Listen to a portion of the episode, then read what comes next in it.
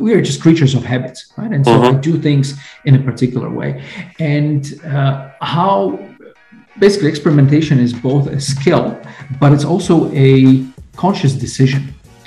And the more we get into experimentation, the more we get into trying new things, creating perturbations in, our business lives, in our personal lives, the more we're going to learn. And uh, through um, observing what happens and then then we reflect on what happened uh, and and why we behaved in a particular way or why our business performed in a particular way why our customers did this as opposed to something else.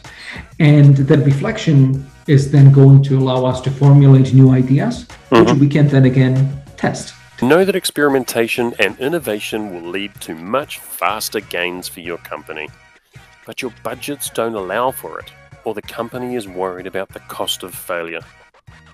Don't forget how powerful the lessons can be when you fail, as the only failure is when you fail to ask why and learn from the experience. Fail fast, fail cheap, and learn from the exercise is a great philosophy. Our guest on this episode is Professor Maros Servatka, who specializes in experimental and behavioral economics.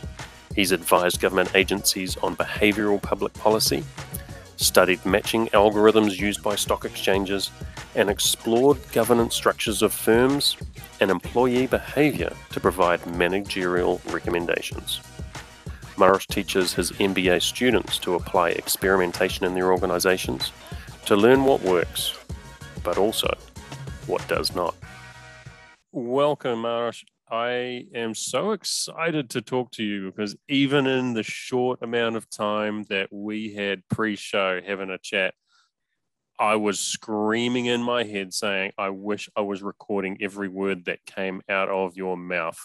Um, so if you're listening, if you're watching, hang on because I think we're going to be in for one hell of an interesting ride. Welcome, my friend.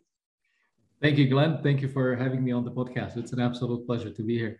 Uh, I am super, super excited. So, we always kick off with this one simple question How the heck did you get to where you are today? Give us the, the two minute, four minute life story. Um, I grew up in Slovakia under communism. And one of the things that communists weren't able to do, uh, I mean, obviously there was uh, the Iron Curtain, right? You couldn't get through the borders; they kept us uh, locked in. But uh, my parents lived in Bratislava, the capital of, of, Slovakia. Well, back then it was still Czechoslovakia, so we were the Slovak Republic, and um, uh, Bratislava is right on the borders with uh, Austria and Hungary. Now, one thing that communists couldn't stop was uh, the TV signal getting across the borders. And so, as a, as a teenager, my favorite thing to watch on a black and white TV were Austrian commercials. And I was watching them uh, and I was scratching my head, uh, wondering how come they have different, you know, more and different types of chocolate, right? Whereas we had one and it tasted awful and um, that sort of led me you know to thinking about um, economics about markets. Um, communism was really known for the you know centralized economy. You had the central planner. And um, I, I, was just really fascinated as a teenager by how come some countries do better and other countries do worse. And so that actually led me to studying economics um, and then fast forward um, into uh, the 90s. Um, I, my father was a diplomat. We uh, lived in Poland. Uh, and so I started doing my master's um, in economics at Warsaw School of Economics, which was a really good mm. business school, that part of the world. And I met a small group of like minded people who were just fascinated by economics and by economic theory. And so we started reading together. Now, mind you, that time, uh, at the time, there weren't uh, that many economists uh, in that part of the world, right? Because a lot of them were just trained in the sort of the Marxism, Leninism type of thing. But we had some really fantastic mathematicians who were supporting us, and so we just grabbed uh, textbooks um, from. Uh, you know, Western textbooks about economics, sort of modern neoclassical economics, and um, we studied from that, and mathematicians were just helping us uh, get through these models and understand the logic of it. And I just, I just absolutely fell in love with economic theory because um, it was explaining everyday behavior. It just it just made sense to me. Uh, and then I just decided that I wanted to be a scientist. I actually wanted to do the research on my own. I started a PhD program. And part of the PhD program, uh, we had a class that was called Research Methods in Economics. And that we were supposed to write an essay. Uh, and the essay was about, well, how do you conduct research? You formulate the theory and then you test it, right? Because that's the way of uh, how we progress in um, science and how we um, increase our, our understanding of the phenomena and but i thought like look i can actually take this opportunity to learn something new. And so i went uh, we already had internet right in the 90s um, now there was no google uh, scholar there was no you know google search. And you might remember netscape explorer mm-hmm. back then. And i came across these essays by certain vernon smith who started uh, explaining that economics is an experimental science. Unlike it was considered to be kind of like observational, uh, kind of like astronomy, right? That, that we um, formulate theories and then we wait years and years for the stars to move or something happen in the economy to uh, test whether our predictions were correct or not. And Vernon said, look, economics is not that way. E- economics is just like uh, hard sciences. We can conduct experiments. And I just thought this was absolutely fascinating. So I went to my advisor and I said, uh, look, the, the models that I'm building, I really want to know whether they work. I want to test them experimentally. And she said, Maros, I have no idea what you're talking about. But uh, if uh, this is something that you want to do, perhaps you should go to the States and uh, continue your PhD there. And so I applied to the University of Arizona, where Vernon was. And it was the mecca of experimental economics back then and uh, they accepted me to a PhD program, and uh, I just started conducting experiments basically since. Um, a very important, uh, uh very important uh, thing that happened uh, shortly after was that Vernon won the Nobel Prize for economics and for introducing experimental methods into into economics and experimentation became experimental methods became mainstream and uh, that was also important because other researchers started using them uh, more and more. And um, we also communicate with um, you know the business environment, and so we have been also trying to, uh, as a uh, you know as as experimentalists, we have been trying to um, share this knowledge because it's also uh, practical knowledge that is very important and businesses can learn a lot from conducting experiments. Uh, so uh, i ended up um, after finishing phd i did a short postdoc in um, uh, Germany in Mannheim, um, and then after that uh, we came to New Zealand, where um, I was for nine years at the University of Canterbury, and then after that uh, I got um, headhunted uh, by uh, Macquarie Graduate School of Management in, in Sydney. Now it's Macquarie Business School, um, and one of the one of the things that I do over there is uh, I work with um, I, so I teach MBA students, and we work with them and with their businesses and their organizations, trying to figure out what works and what doesn't work. And obviously, our relationship with New Zealand didn't end. I mean, we love New Zealand and we have been sort of coming to New Zealand all the time. And um, uh, it's it's just a beautiful part of the world. We absolutely love New Zealand. So that sort of the gives you some perspective of where I am and uh, why I am here. Wow, what a journey! Um, and it must have been quite an interesting, I'll say, shock to the system. What it going uh, into into the into Arizona, into the US, and, and Arizona is sort of like a hotbed of innovation uh, across the board as well. So, what what was that like for you? So, um, one thing that uh, really surprised me uh, the most about the uh, graduate program in in the US was that um, up until then I was pretty much a, a recipient of knowledge, and I sort of thought that the PhD program is going to be about uh, learning new stuff. And, and yes, it was uh, the first year. But even in that first year, they said, okay, now we want you guys to start thinking about how you can actually push the boundaries of our understanding. How is it that you can come up with your own discoveries about what works and what doesn't? And I wasn't really thinking in these categories at all. I was trying to understand how things operated using the existing theories, using right, using the existing knowledge that we had. And this, uh, this uh, sort of perspective was really mind blowing because from that point on, um, once I understood what really research is and what science is, uh, I just, you, you, can almost see me dream walking. My wife laughs at me that whatever I uh, see, I just start thinking about why does it work this way? And I'm sort of never satisfied because you know when we even when i answer a question usually the answer the the answers they multiply in sort of a linear way yep. Right? but but once you find an answer there's like five more questions new questions that you get right and so the questions multiply uh, exponentially and so so that was the beauty uh, of of the uh, PhD program, and you know something uh, that that they taught me at Arizona that I'm incredibly uh, thankful for straight into some of the harder questions. Probably not for you, but maybe for me to comprehend. Um, so, what are some of the key insights that you can give in regards to human behavior and business?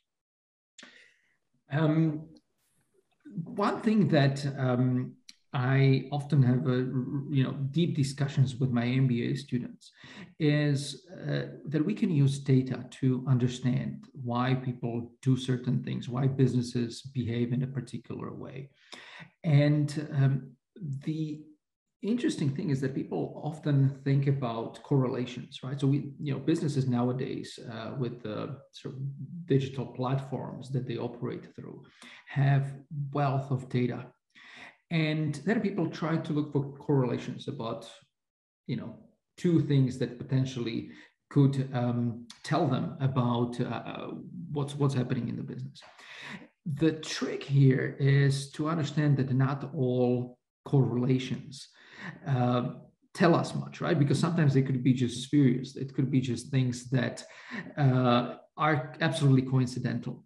And the experiments that we run with organizations, with businesses, or businesses that we can run ourselves, can actually teach us about causality, right? So, is something really truly causal, or am I just seeing things by an accident?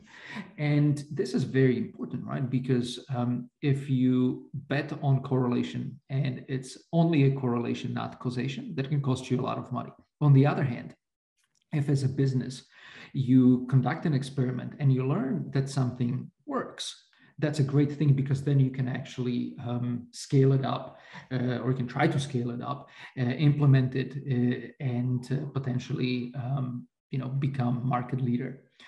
On the other hand which is also important is that uh, we need to understand that when we learn that something doesn't work that knowledge is equally important as learning what you know what works.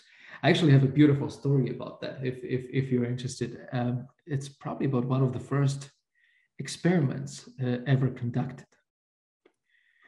Um, so this happened uh, probably one of the first trial that um, has been ever conducted was by uh, james lind um, on a ship salisbury and so back then, a major problem that um, ships had was scurvy, right? People would just sort of go uh, on, on these journeys, and after several weeks, they would um, they would develop scurvy. And uh, the ship Salisbury that uh, James Lind was on, uh, he noticed that some crew members started already developing symptoms. So he decided to run a first experiment, first randomized controlled trial.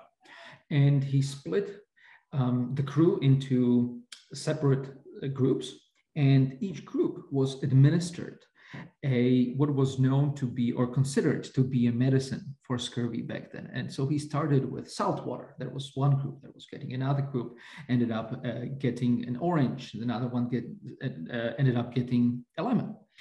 And he noticed that the ones uh, who were getting um, oranges and uh, lemons were getting better. And that basically led to the discovery that um, vitamin C, right, later on, uh, is, is, what, is what helps. And so people take this as the moral of the story. Now, what is equally important and what often we forget about is that in that same ex- experiment, uh, James Lind discovered that we should not treat scurvy with salt water. And so, in a, in a similar fashion, right? If if you are a business, you really want to know what does not work. Well, maybe if he was even more ahead of his time, he could have mixed the salt water with lemon and created the ultimate fasting cleansing diet. Right. and again, experimentation, right? Try, yes. Trying new things uh, and sort of understanding how how how this works. Uh, absolutely crucial. I don't know whether you know. Do you know what uh, do penicillin and um, uh, um, the microwave have in common? What? Tell me. So both of them uh, are actually failed experiments. Both of them are failed attempts, right? So Alexander Fleming, when he was conducting his experiments, he got a little bit of mold in his petri dish, and then he dis- discovered that the bacteria, I think, was um, Staphylococcus that he had there, um, were actually not.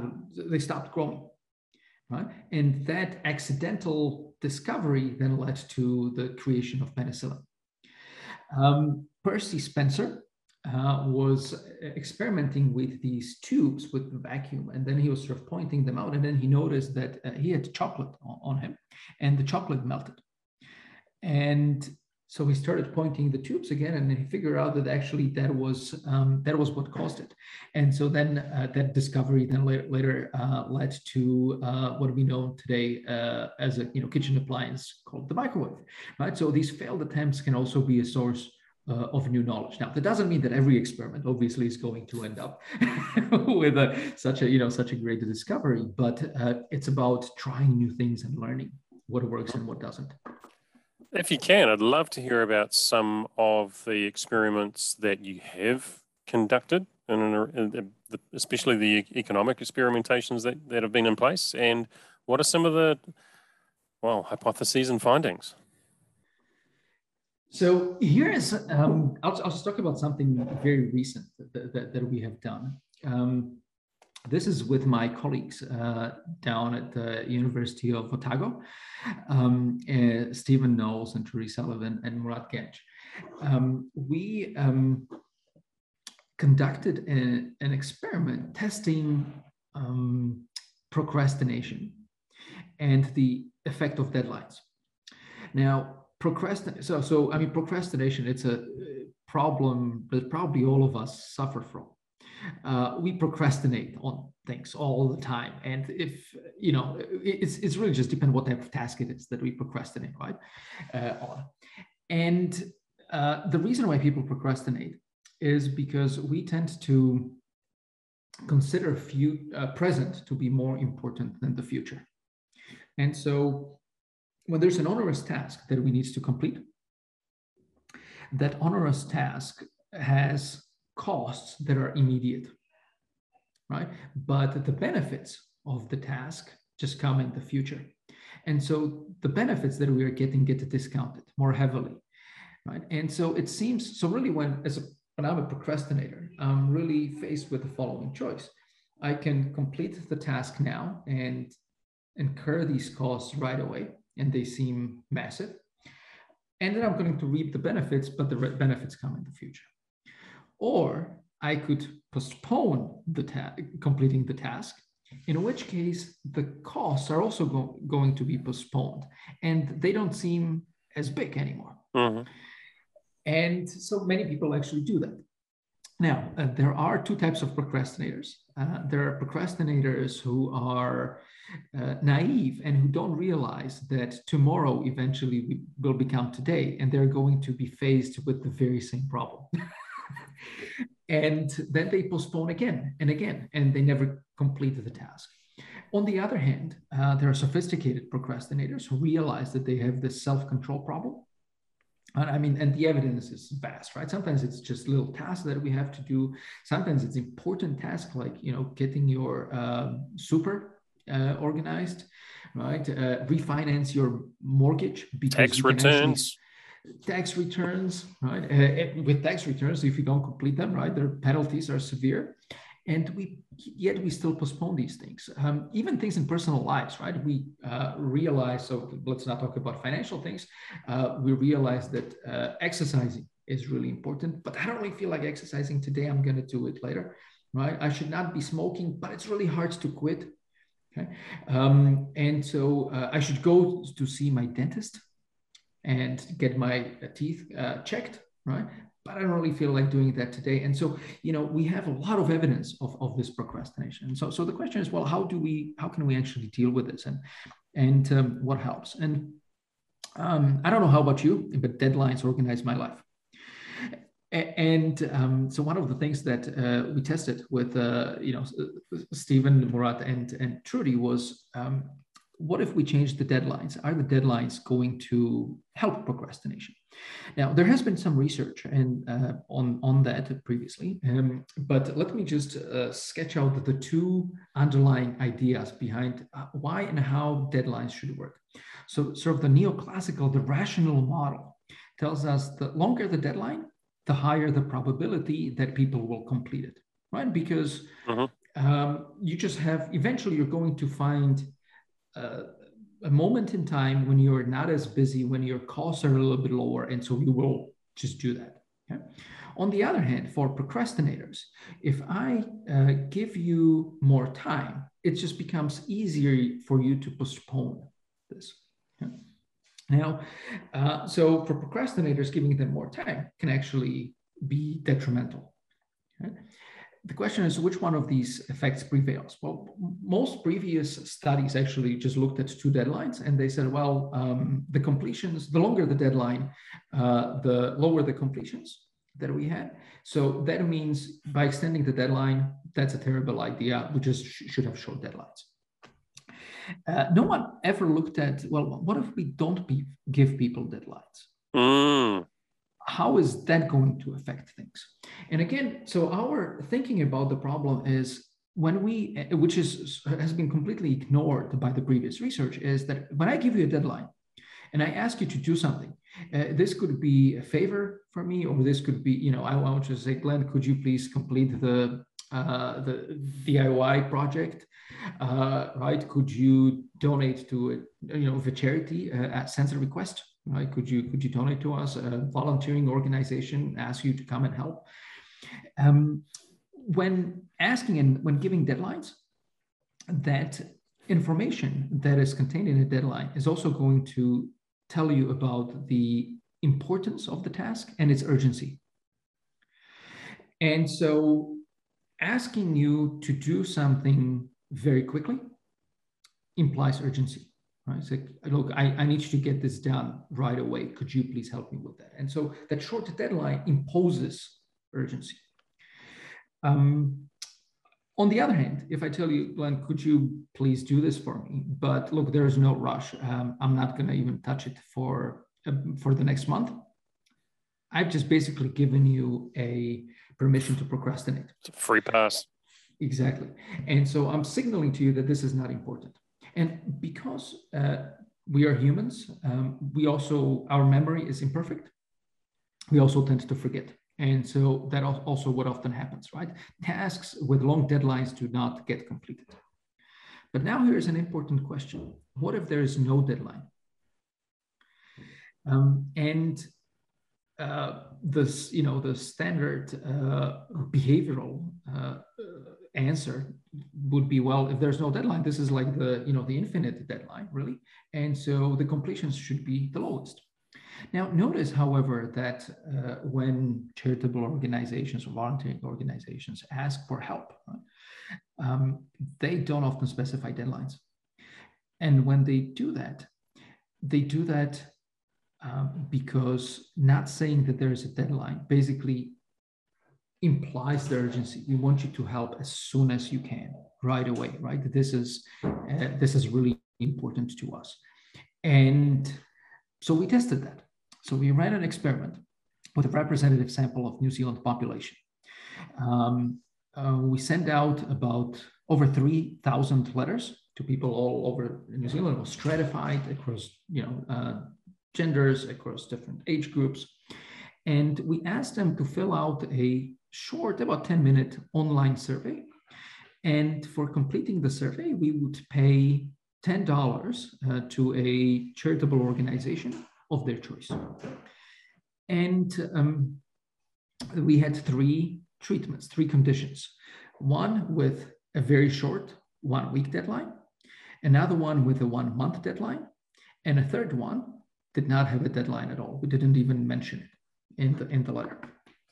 And the results were very surprising. Uh, the short deadline elicited really high response rate. When we went to the when we went to the one month deadline, the response rate dropped. But then when we came to the uh, no deadline condition, the response rate was the highest. And so we find this sort of non-monotonic effect, right? Uh, which again uh, was not predicted by any previous theory. No one really thought mm-hmm. of that. Uh, and the reason why we see this, we, we can also look at the completion uh, and how uh, how quickly people responded. And in the no deadline and uh, short deadline, people responded immediately. Right, they did it in, within the first three days. The vast majority of those who responded, whereas in the one month deadline, many people just postponed. Right, and this is precisely gets to the issue of uh, the deadline can signal urgency, right? Mm-hmm. Tells you that the task is important, in which people, in which case people respond right away. If you, however, give them permission permission to procrastinate, they are going to do so, and then some of them might eventually also forget. What's fascinating about that is that it's like that lack of inference, and so you choose how you respond to that request, right? There is no, there's no short time. Exactly you make it up based on what you see in regards to the worthiness of that of that cause. So, how would you turn that around in regards to how we as as people in business should start thinking about how we are interacting and communicating with whether it's our clients or that or that wider audience that we are wanting to do more with so my first observation is that we just don't experiment enough uh, in general, businesses are quite reluctant to try new approaches. Uh, why? Well, first of all, many managers uh, hold the belief that the current approach is best, and it's it is you know working somewhat. I guess that's why you have the uh, business still um, operating. But they fail to recognize that often the way we currently do things as an organization or as a business is due to historical circumstances. It could be due to precedent. And uh, also, we as people often have this um, status quo bias. We don't like to change things, right? Mm-hmm. Sometimes managers can also, uh, they're known to be overconfident and that things are just going to work quite well. And so these forces kind of hold the uh, the old approach, right, together, and, and uh, there's this, um, like I said, the, the status quo, and people are just reluctant to, to change things. The second uh, problem um, in organization is the fear that new approach might fail. And you can understand how, for example, a manager might not really want to talk to the CEO, to the board, and explaining to them that whatever he or she came up with didn't work. Right? We see a similar thing with politicians, right? They also prefer status quo because uh, what if what if things don't work out the, the way we planned, right? Then you have to explain yourself. So several um, several years ago now, um, when we still lived in Christchurch, when I was at the University of Canterbury, I applied for a um, for a large grant, and um, we actually didn't get it. Uh, and it was about um, uh, how to what we were proposing to test how to um, decrease uh, insurance fraud. Mm. then about a year, year and a half later, after our unsuccessful uh, grant, uh, I met at some um, reception a gentleman, and we started chatting, and uh, and eventually said, you know, I, I recognize your name from somewhere. And as it turned out, he was on the panel. Uh, he was one of the judges of the proposals that we that we put in. I said we thought it was really fascinating because you were sort of asking, well, how would you decrease insurance fraud, which is one of the biggest problems in the insurance industry. And our question just was, well, uh, how are you going to get the data? I said, well, we create the data, right? We run these experiments to see what works, what doesn't. And, um, and he said, well, here was one problem. And that is, uh, there are all these uh, solutions that you economists came up with, but how do we know that they work? How do we know that something that has not been done before is actually going to pan out? And that's exactly the issue, wow. right? If we never try things, we're never going to find out. So, yes, new things might fail, but we actually have to test whether it works. And what is important to realize is that trying is not the same thing as implementing. And so you see successful businesses around the world uh, experimenting with new approaches, testing new things, right? So um, uh, Facebook has multiple versions uh, when they test different interfaces. Google would test um, the formats of the auctions that happen in the background when you put in um, a search um, search word. Uber, mm. Uber has uh, a platform that is designed to um, test uh, what works and what doesn't. In fact, they encourage their employees to log into the platform and suggest experiments uh, to improve the performance and also suggest how to evaluate what works and what doesn't. Uh, so at any given time, they have close to a thousand experiments running. Love that. Uh, Not every test needs to be implemented across the board and things like that. And that really resonated with me because I have always had this theory and this philosophy of what we take into our businesses of we call it firing tiny cannons. So rather than making a choice to go with one big thing and putting all of our resources behind it, testing and trying multiple little things concurrently, seeing which one gets cut through, seeing which one starts working and resonating with our audience and on the marketing side of it, and then then making a, a, a little bit more of an informed decision of well where are we, we going to start taking away resource from things that aren't working and putting it into those that do appear like they're working? Is that is that the sort of philosophy that you're talking about?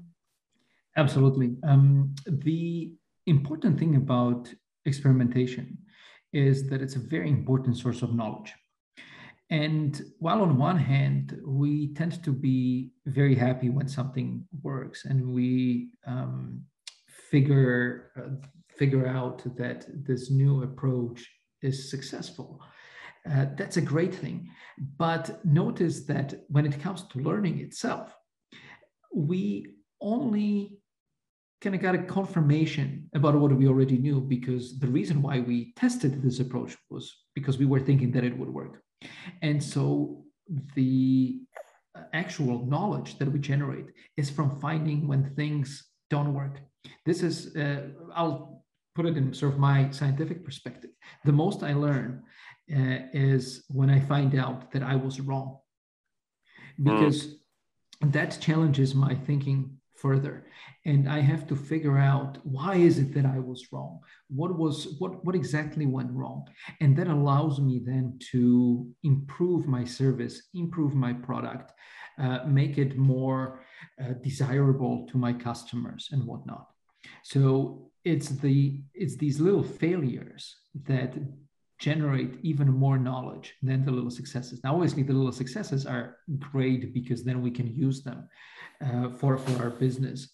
But in terms of learning itself, right, like I said uh, before, uh, finding out what doesn't work is equally, if not even more important than finding what works. So it's always asking that all important question why? Precisely. Why? And you know the practical aspect uh, of things is okay. Experimentation is costly and time consuming. So why you know why would we actually want to engage in this? Well, first of all, let me change the question and let's ask what is the cost of not experimenting? What is the cost of not trying new things? And if you don't try new things, if you don't innovate, uh, if you are not proactive, that can lead to lost opportunities to become a market leader. Your market share can decrease. There's a really nice disaster story by Netflix. Um, I forget what year this was. Um, they changed their uh, pricing system. Well, it was about a decade ago, and they implemented it uh, um, for all of their customers, and customers just hated it and the they, they were able to recover. However had they for example tested this in the san diego area they would have found out that their customers didn't like it and they would have actually stopped from um, scaling it up. Okay and so um, what i'm trying to illustrate here is that, is that if a new policy is implemented and it's not working the cost can be astronomical. Yes. But the cost of experimenting are fixed and limited and could be budgeted for. And so that way you actually help your business grow. You understand the environment in which you're operating better. You understand your customers better. That's um, those are the advantages of experimentation, of things that you can that you can actually learn. And what is important, uh, this experimentation allows you to stay ahead of the curve. Right? It is not a one-off experiment that you run. Uh, in fact, experimentation allows you to learn continuously. I've recently collaborated with the National Transfusion Service uh, back in Slovakia, and we were designing a blood registry for them. Uh, basically, trying to figure out how to make the blood collection uh, system more efficient. And when we started this discussion, they again it's an organization that is not naturally prone to experimentation. They said well okay so we're going to implement this blood registry and then uh, will you finally leave us alone? And i said no because what we are trying to do is to learn continuously right? So once we find out that something works we're going to implement it. If we find out that something doesn't work we're going to try something something different a new thing. And so this is it's an example of how these little steps in business in um, uh, you know charitable organization, a nonprofit organization can lead to better service. Mm-hmm. And I suppose a big part of that is not only doing the experiment, but having the ability to measure the outcomes. Exactly. Uh, and this is where uh, the experimental economics uh, approach is very important because we look at what people do, not what they say. So economists, we're quite skeptical about surveys because um, in surveys, there are other influences that might matter. So suppose we had a conversation and uh, I wanted to study generosity and I would ask you, Glenn, um, uh, could you tell me, are, are you a generous person? Mm-hmm. Uh, and, and now I don't know how about you, but if, if somebody asked me that question, I would really be concerned about my image. And I would try to say, of course, I'm a, I'm a very generous person. Uh, but then you're not really learning anything. So you want to quantify things. And uh, so I'm going to give you a hypothetical question now and to demonstrate that hypothetical questions, hypothetical scenarios also do not uh, always lead to truthful answers.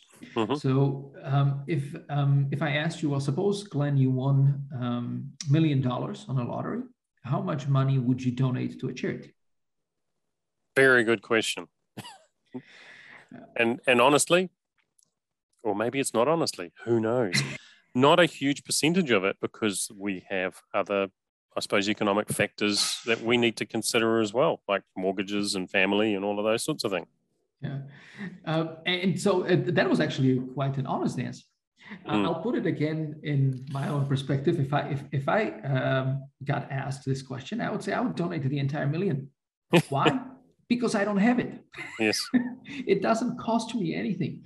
And, uh, you know, does the, that, did the charity um, get anything out of that? They didn't and so we need really need to look at what is it that people do as opposed to what they say they will do and, and mm. you know mm. this is also common uh, with procrastination what we already asked about right many people will tell you oh i'm going to start exercising today i mean look uh, we're almost um, we are uh, it's almost christmas after mm-hmm. new year's people are going to you know start with their resolutions again and uh, many will buy gym membership because they're going to say they're going to yes. start exercising and uh, th- those are their intentions. Now, fast forwards to say February, how many of them are in the gym?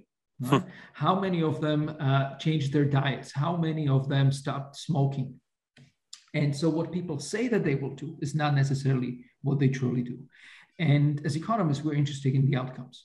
Yep. So in all of these uh, experiments that we uh, have discussed, we measure, uh, we look at behavior, we look at mm-hmm. actions, right? We measure how many people donated blood, how many people volunteered, how many people um, uh, donated to a charity, and how much. So, do you have any take, or is there any evidence uh, to support theories around solicited versus unsolicited feedback? So, let's say public reviews where it is unsolicited. Um, I'm freely giving this on my own will. There has been no prompt versus I'm sending out a survey to understand um, you and what you want better? Um, I haven't conducted any research on my own on this, but this is uh, from what I've what I've read in the in the literature. When it comes to unsolicited feedback, there are two types of people who uh, are going to provide feedback, and those are the polar opposites the mm-hmm. ones who are incredibly happy with the service and those who are extremely unhappy right the, who just hated the service they didn't like the product yep. the, and and they are just really grumpy about it um, the people who received the product and the product was okay are probably the ones who are just not going to bother uh, mm-hmm. providing feedback when it comes to solicited feedback uh, this is the type of selection problem that we often deal with um, uh, with with surveys.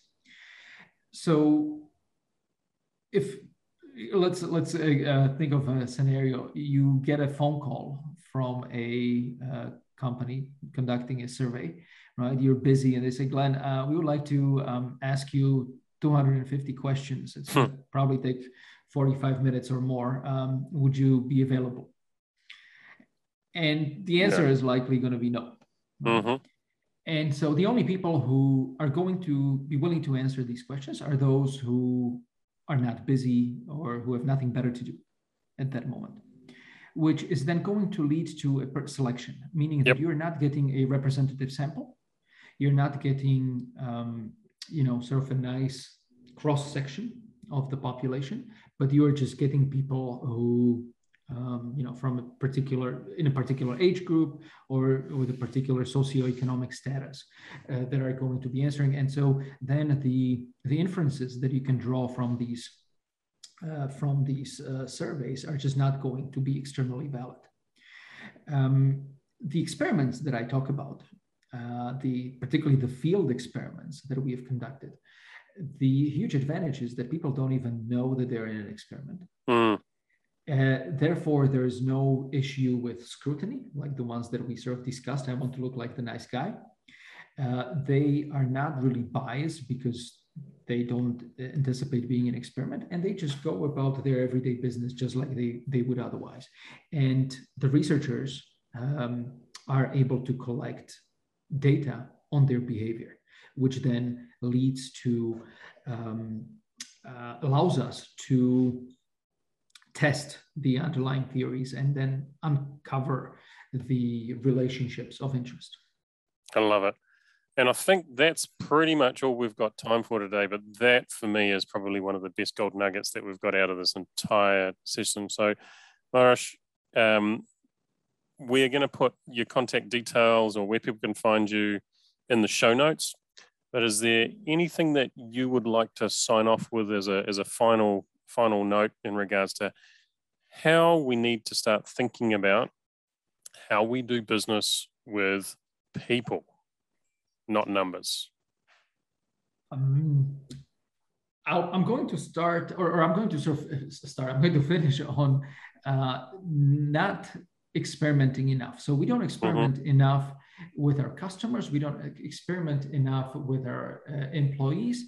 We don't experiment enough in our own personal lives. Uh, and I'm saying this as a you know professor who teaches uh, about experimentation, and I often catch myself that I just do things uh, in you know we are just creatures of habits right and so mm-hmm. i do things in a particular way and uh, how basically experimentation is both a skill, but it's also a conscious decision.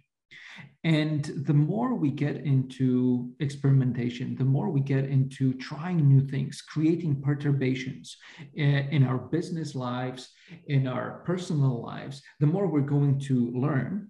And uh, through um, observing what happens, and then then we reflect on what happened uh, and and why we behaved in a particular way or why our business performed in a particular way why our customers did this as opposed to something else and that reflection is then going to allow us to formulate new ideas mm-hmm. which we can then again test to see Absolutely. whether they work or not well my friend you're one of the first people in history to make economics interesting and fun okay. To me Thank you so much for that. That's a uh, that's a that's a really big uh, compliment. I I appreciate it, and I love the fact that you've taken the time to spend with us. Uh, one thing I will guarantee is that I am going to make sure that at some stage in the not too distant future, we jump on and we drill down into some other things because we're only just scratching the surface with what we've been covering with you today.